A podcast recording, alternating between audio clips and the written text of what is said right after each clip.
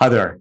I'm David Culver, Vice President of U.S. Government Relations at Canopy Growth, once again joining you from Washington, D.C. Welcome back to this episode of Under the Canopy. This week, I'm very pleased to be joined by Steve Hawkins. Steve is the Executive Director of the Marijuana Policy Project, a leading organization in the United States advancing legalization of cannabis for adult use and medical treatment. As a graduate of Harvard University and the NYU School of Law, Steve began his career as a civil rights attorney and has worked on a range of policy issues over the last 30 years. He's held a number of leadership positions within the nonprofit sector, including Executive Vice President of the NAACP, Executive Director of Amnesty International USA, President of the Coalition for Public Safety, and Executive Director of the National Coalition to Abolish the Death Penalty. Steve is a fierce advocate for civil rights and social justice. He is a leader in the cannabis reform space and I'm so excited for him to share his valuable perspective with you today. Please enjoy the discussion. And as always, thank you for joining us under the canopy.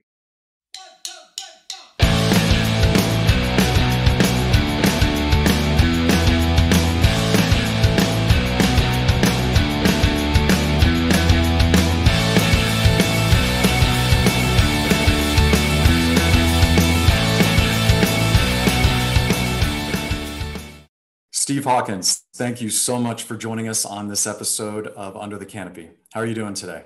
I'm doing well, David. Glad to be with you.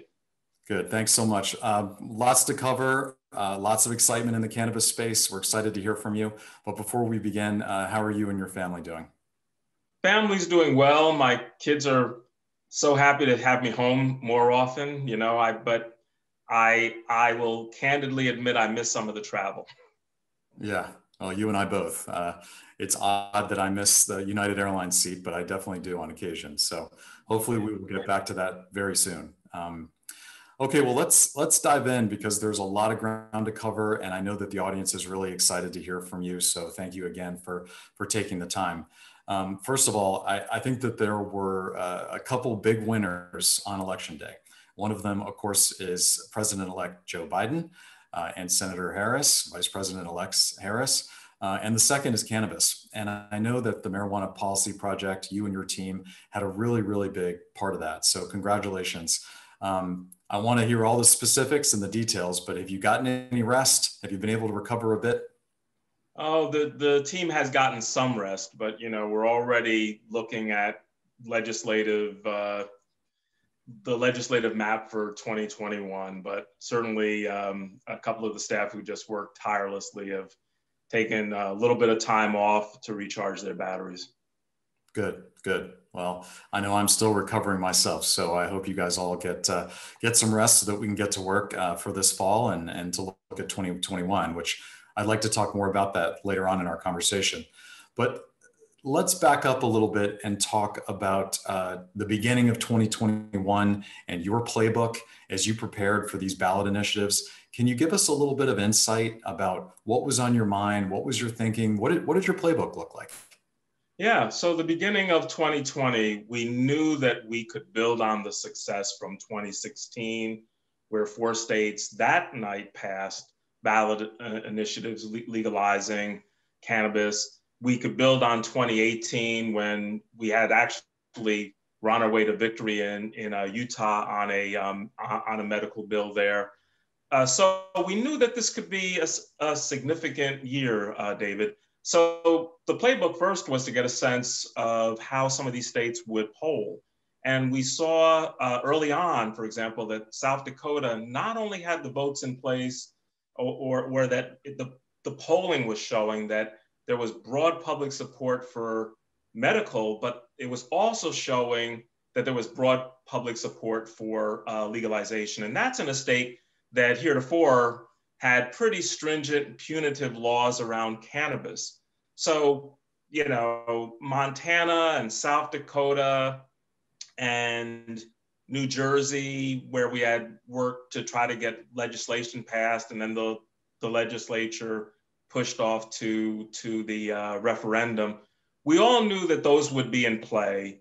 Uh, and they came to fruition and very excited about all of those victories as well as Arizona.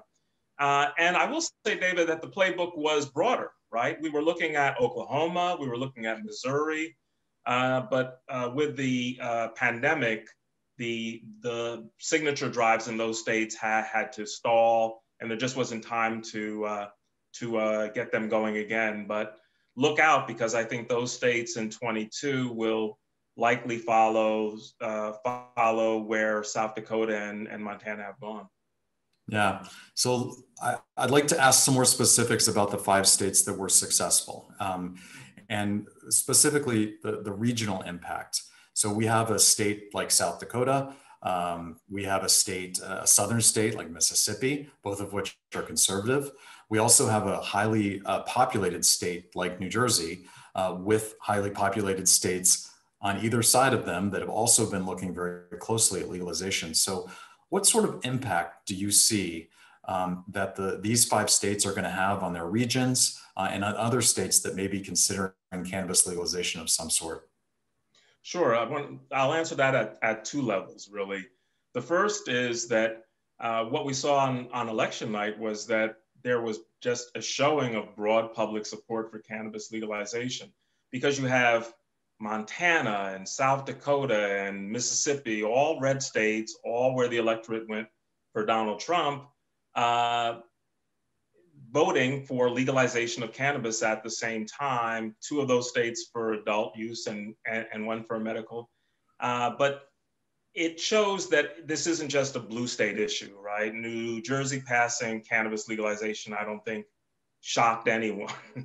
but the fact that South Dakota and Montana did uh, is, is a showing that cannabis has crossed the political divide. And I think also, David, as you're pointing out, not only are we seeing cannabis legalization where the electorate wants it in states like an industrial state like like uh, New Jersey in the Northeast, but also in places as rural as Montana. So, so I think regionally, to, to, to go to the, the question uh, that you ask, I, I think that we will see certainly with New Jersey a kind of domino effect uh, in the Northeast, where we already see Governor Cuomo saying, you know, the third time will be the charm because he certainly has mentioned it in past uh, past sessions uh, that New York will very well, may very well succeed th- this year. Um, I suspect that it will.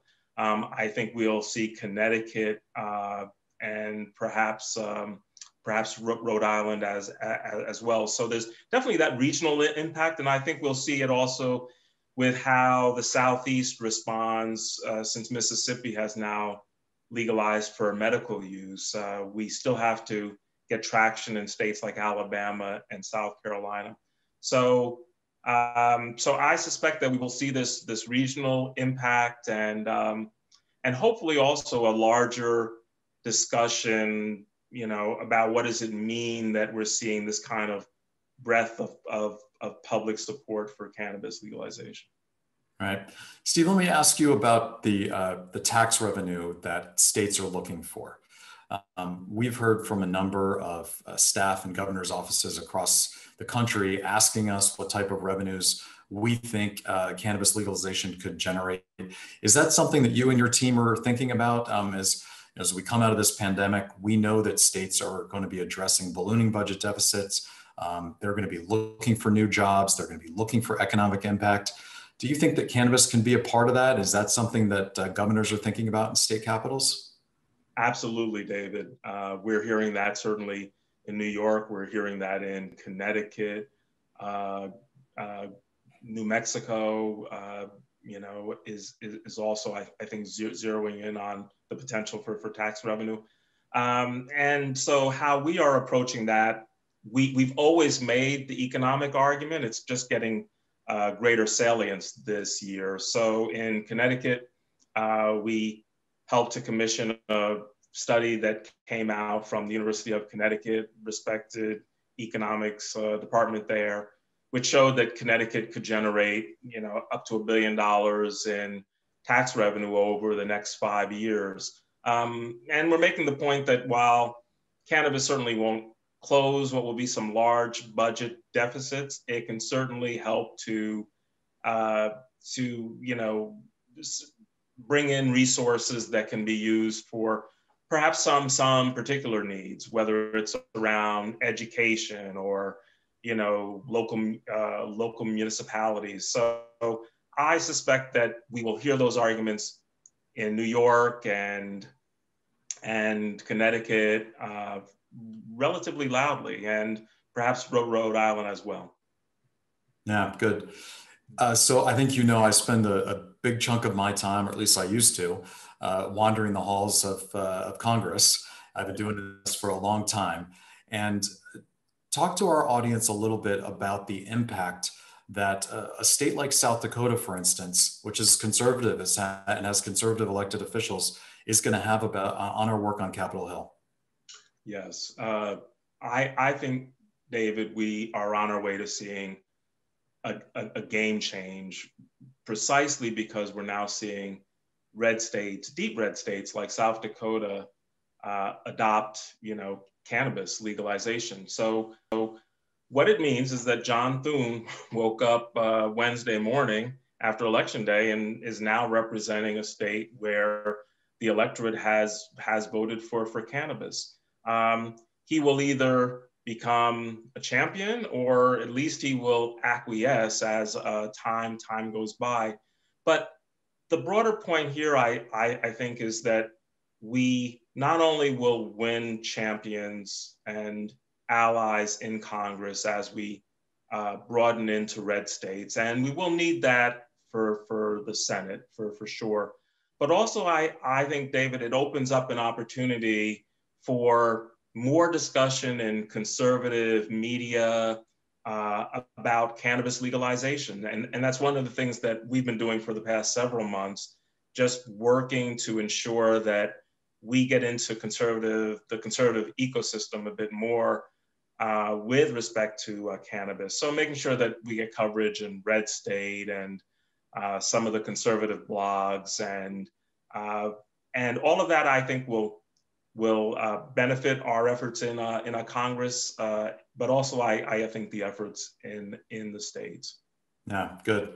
Well, there's no question in my mind that cannabis is not a partisan issue. It's more of a generational one, and I think uh, your point about some of these elected officials, uh, they're going to have to re-examine their policy position because of uh, the fact that their states have legalized either uh, recreationally or and or medically as well. So uh, it's going to be an interesting year uh, in Congress, even though it looks like the makeup uh, is going to be relatively the same as it was during this particular Congress that we're in right now. So, uh, final question about next year for you and the states. You rattled off quite a few states that are on your mind for 2021. Uh, can you just, uh, for the audience, kind of give us the five or six that are top of mind for you? Sure, sure. Top of mind New York, Connecticut, Maryland, Rhode Island, New Mexico. I, I think those five states we could see cannabis legalized for adult use in 2021 by June of, of uh, 2021.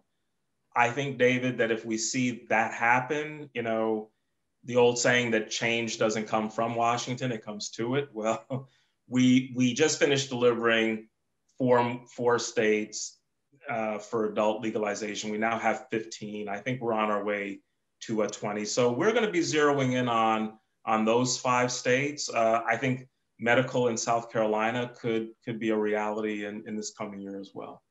Great. Okay. Well, I'm excited to work with you and your team uh, next year on that, and also very excited about the possibilities that this could happen uh, in the first six months of 2021. Okay, I'd like to pivot a little bit, uh, if I could, to the uh, presidential. So, uh, while the President Trump is not uh, conceded yet, uh, I think we it's fair to say that we are going to have President-elect Biden in the White House, uh, and we know through their political rhetoric that um, they have said quite a bit of late that they are going to decriminalize, and they're also going to potentially reschedule and they will do so early on. They've got three big themes that they're looking at uh, climate change, getting the pandemic under control, and of course, criminal justice reform. And I believe that cannabis uh, is going to be an important part of that uh, final piece.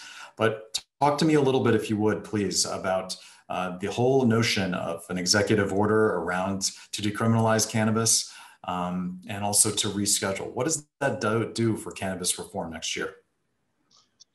Well, if if that comes to pass, it it, it will be uh, so significant because you know what what we what I see as decriminalization in in the U.S. Congress would, would be to see cannabis descheduled and to really let the states then decide, uh, you know, how how best to tax and uh, and regulate. It's not to say that, that there won't be some level of, uh, of federal oversight, of course, and that will will will get hammered out. But but this but this this session of Congress could shape up to be the watershed moment for the industry and for consumers and advocates. Um, at the very least, David, we will certainly see movement on on um, you know the the Safe Act and some of these other uh, you know sort of lower hanging fruit. But but I think that that comprehensive reform uh, along the lines that you know President-elect Biden has has um, art, articulated uh, is still within reach in, in this Congress. Yeah, good. Well, I agree with that completely. Uh, so we are almost out of time here, Steve, but I wanted to um, end with a question for you about social equity. Uh, you're a leader uh, in the cannabis space um, very clearly. That's obvious by the excellent work that you did this year. So thank you again to you and your team. But you've also been um, a leader in the social equity space as it relates to, to cannabis. Um, can you talk to me a little bit about your thoughts uh, related to legislation that does address some of those issues? Well, certainly, David, and and I would be remiss to say that that the work that MPP has done gets done because of a wide range of supporters, and certainly Canopy Growth and the involvement that you all had in Montana uh, certainly helped to make that that effort happen. And you know, I suspect that we'll be partners on on um, many things in, to, to come. But to speak specifically uh, about equity, uh, prior to coming to MPP, I did civil rights work and have worked uh, at you know the NAACP uh, over many years. What what is so important in equity uh, is you know, and I'll say two two things about it. First, equity cannot be looked at just simply in the sort of way that that um, we have been in sort of this bubble around uh, around it, given the sort of circumstances that we find ourselves with cannabis in uh, right right now. And what I mean by that is the limited opportunities for for um, capital uh, injection into companies, um, how how how the states have been protective in uh, different ways. So if we see banking regularized, for example, that opens up the opportunity for minority business owners to be able to take advantage of um, you know small business loans. It opens up the opportunity to take advantage of incentive programs that are in place already at the municipal and state level. Uh, and these have been the historical ways that that minority business owners uh, small business owners have been able to benefit. Um, so, so we have this structural problem that I think we we address when we're able to finally make some changes at the federal level. Um, and now for the second part, which is you know within sort of the the uh, the box that we find ourselves in now around how we address equity. I think that certainly you know we need to think about how licenses get distributed, um, how resources may allocate back to uh, states that that were most in, impacted, or our communities rather.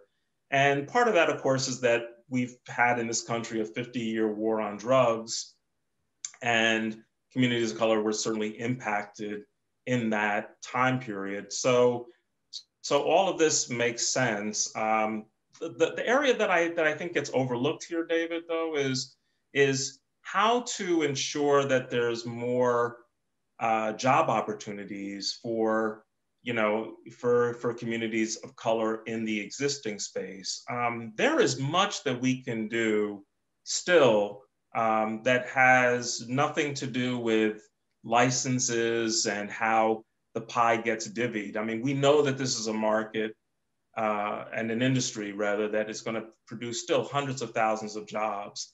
And so I want to you know, encourage us to think about how we diversify our workforce within this space, um, and you know, be be certainly thinking about hiring and wanting companies that reflect the diversity of the of the country. Well, excellent points as always.